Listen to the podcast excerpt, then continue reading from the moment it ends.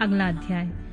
गणों के मुख से और नारद से भी सती के दग हो जाने की बात सुनकर दक्ष पर कुपित हुए शिव की अपनी जटा से वीरभद्र और महाकाली को प्रकट करके उन्हें यज्ञ विध्वंस करने और विरोधियों को जला डालने की आज्ञा देना।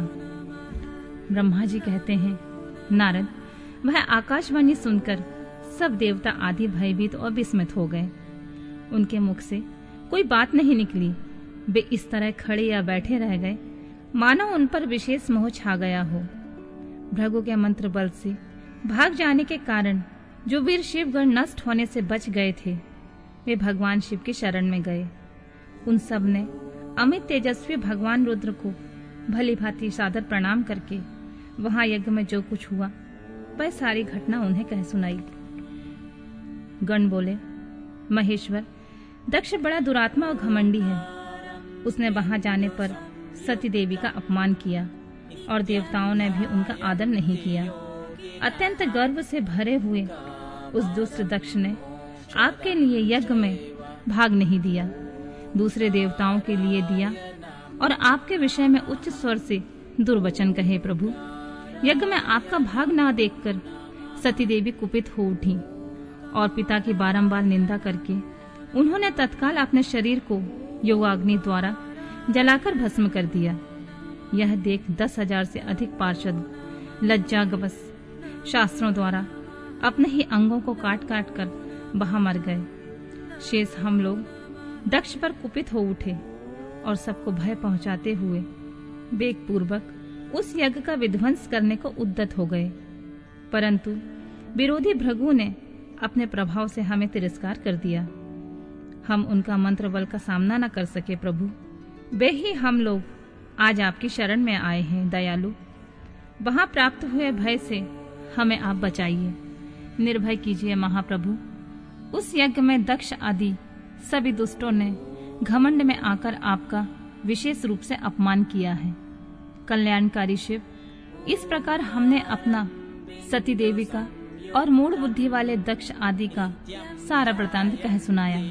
अब आपकी जैसी इच्छा हो, वैसा करें। ब्रह्मा जी कहते हैं, नारद, अपने पार्षदों की यह बात सुनकर भगवान शिव ने वहाँ की सारी घटना जानने के लिए शीघ्र ही तुम्हारा स्मरण किया। देवर्षि, तुम दिव्य दृष्टि से संपन्न हो।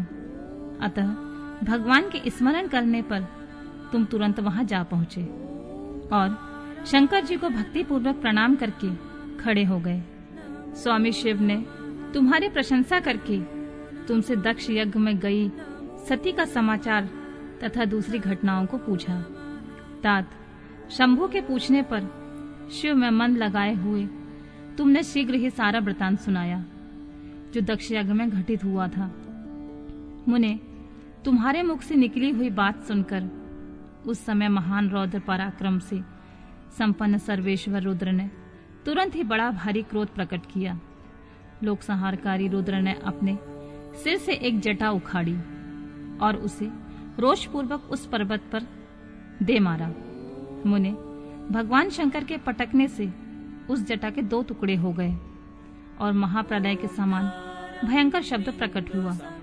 देवर्षि, उस जटा के पूर्व भाग से महाभयंकर महाबली वीरभद्र प्रकट हुए, जो समस्त शिवगणों के अगुआ हुए।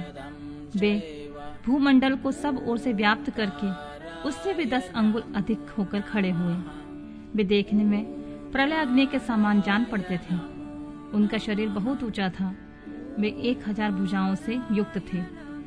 उन सर्व समर्थ महारुद्र क्रोध पूर्वक प्रकट हुए। निश्वास से सौ प्रकार के जौ तथा तेरह प्रकार के सन्निपात रूप पैदा हो गए। तात उस जटा के दूसरे भाग से महाकाली उत्पन्न हुई। जो बड़ी भयंकर दिखाई देती थी। वे करोड़ों भूतों से घिरी हुई। जो ज्वर पैदा हुए, वे सब के सब शरीरधारी क्रूर और समस्त लोगों के लिए भयंकर थे। वे अपने तेज से प्रज्वलित हो, सब और दाह उत्पन्न करते हुए प्रतीत होते थे। वीरभद्र बातचीत करने में बड़े कुशल थे। उन्होंने दोनों हाथ जोड़कर परमेश्वर शिव को प्रणाम करके कहा, महारुद्र, सोम, सूर्य और अग्नि को तीन नेत्रों के रूप में धारण करने वाले प्रभु, शीघ्र आज्ञा दीजिए। मुझे इस समय कौन सा कार्य करना होगा? ईशान, मुझे आधे ही क्षण में सारे समुद्र को सुखा देना है, या इतने ही समय में संपूर्ण पर्वतों को पीस डालना है? हर, मैं एक ही क्षण में ब्रह्मांड को भस्म कर डालूं, या समस्त देवताओं और मुनीश्वरों को जलाकर राख कर दूँ? शंकर, ईशान, क्या मैं समस्त लोगों को उलट पुलट कर दूँ? या संपूर्ण प्राणियों का विनाश कर डालूं। महेश्वर, आपकी कृपा से कहीं कोई भी ऐसा कार्य नहीं है जिसे मैं ना कर सकूँ। पराक्रम के द्वारा मेरी समानता करने वाला वीर न कभी पहले हुआ था, न आगे होगा। शंकर, आप किसी तिनके को भेज दें तो वह भी बिना किसी यत्न के क्षण भर में बड़े से बड़ा कार्य सिद्ध कर सकता है। इसमें कोई संशय नहीं है, शंभु। यद्यपि आपकी लीला मात्र से सारा कार्य सिद्ध हो जाता है। तथापि, जो मुझे भेजा जा रहा है, यह मुझ पर आपका अनुग्रह ही है, शंभु। मुझमें भी जो ऐसी शक्ति है, वह आपकी कृपा से ही प्राप्त हुई है, शंकर। आपकी कृपा के बिना किसी से कोई शक्ति नहीं हो सकती। वास्तव में, आपके आज्ञा के बिना कोई तीन के आदि को भी हिलाने में समर्थ नहीं है। यह निसंदेह कहा जा सकता है। महादेव मैं आपके चरणों में बारंबार प्रणाम करता हूँ, हर। आप अपने अभिष्ट कार्य की सिद्धि के लिए आज मुझे शीघ्र ही भेजिए। शंभु, मेरे दाहिने अंग बारंबार फड़क रहे हैं। इससे सूचित होता है कि मेरी विजय अवश्य होगी। अतः प्रभु, मुझे भेजिए शंकर। आज मुझे कोई अभूतपूर्व एवं विशेष हर्ष तथा उत्साह का अनुभव हो रहा है और मेरा चित्त आपके चरण कमलों में लगा हुआ है। अतः पग पग पर मेरे लिए शुभ परिणाम का विस्तार होगा, शंभु। आप शुभ के आधार हैं। जिसमें आपकी सुदृढ़ भक्ति है, उसी को सदा विजय प्राप्त होती है। उसी का दिनों दिन शुभ होता है। ब्रह्मा जी कहते हैं, नारद, उसकी यह बात सुनकर सर्व मंगलकार के पति भगवान शिव बहुत संतुष्ट हुए और वीरभद्र तुम्हारी जय हो, ऐसा आशीर्वाद देकर बोले महेश्वर ने कहा, मेरे पार्षदों में श्रेष्ठ वीरभद्र, ब्रह्मा जी का पुत्र दक्ष बड़ा दुष्ट है। उस मूर्ख को बड़ा घमंड हो गया है। अतः इन दिनों वह विशेष रूप से मेरा विरोध करने में लगा हुआ है। दक्ष, इस समय एक यज्ञ करने के लिए उद्दत है। तुम याग परिवार सहित उस यज्ञ को भस्म करके फिर शीघ्र मेरे स्थान पर लौट आओ। यदि देवता, गंधर्व, यक्ष अथवा कोई अन्य तुम्हारा सामना करने के लिए उद्दत हो तो उन्हें भी आज तुम शीघ्र ही सहसा भस्म कर डालो। दधीची की दिलाई हुई मेरी शपथ का उल्लंघन करके, जो देवता आदि वहाँ ठहरे हुए हैं, तुम उन्हें निश्चय ही प्रयत्न पूर्वक जलाकर भस्म कर देना। जो मेरी शपथ का उल्लंघन करके गर्भ युक्त तो वहाँ ठहरे हुए हैं, वे सब के सब मेरे द्रोही हैं। अतः उन्हें अग्निमय माया से जला डालो। दक्ष की यज्ञशाला में जो अपनी पत्नियाँ और सारभूत उपकरणों के साथ बैठे हुए हैं, उन सबको जलाकर भस्म कर देने के पश्चात, शीघ्र तुम लौट आना।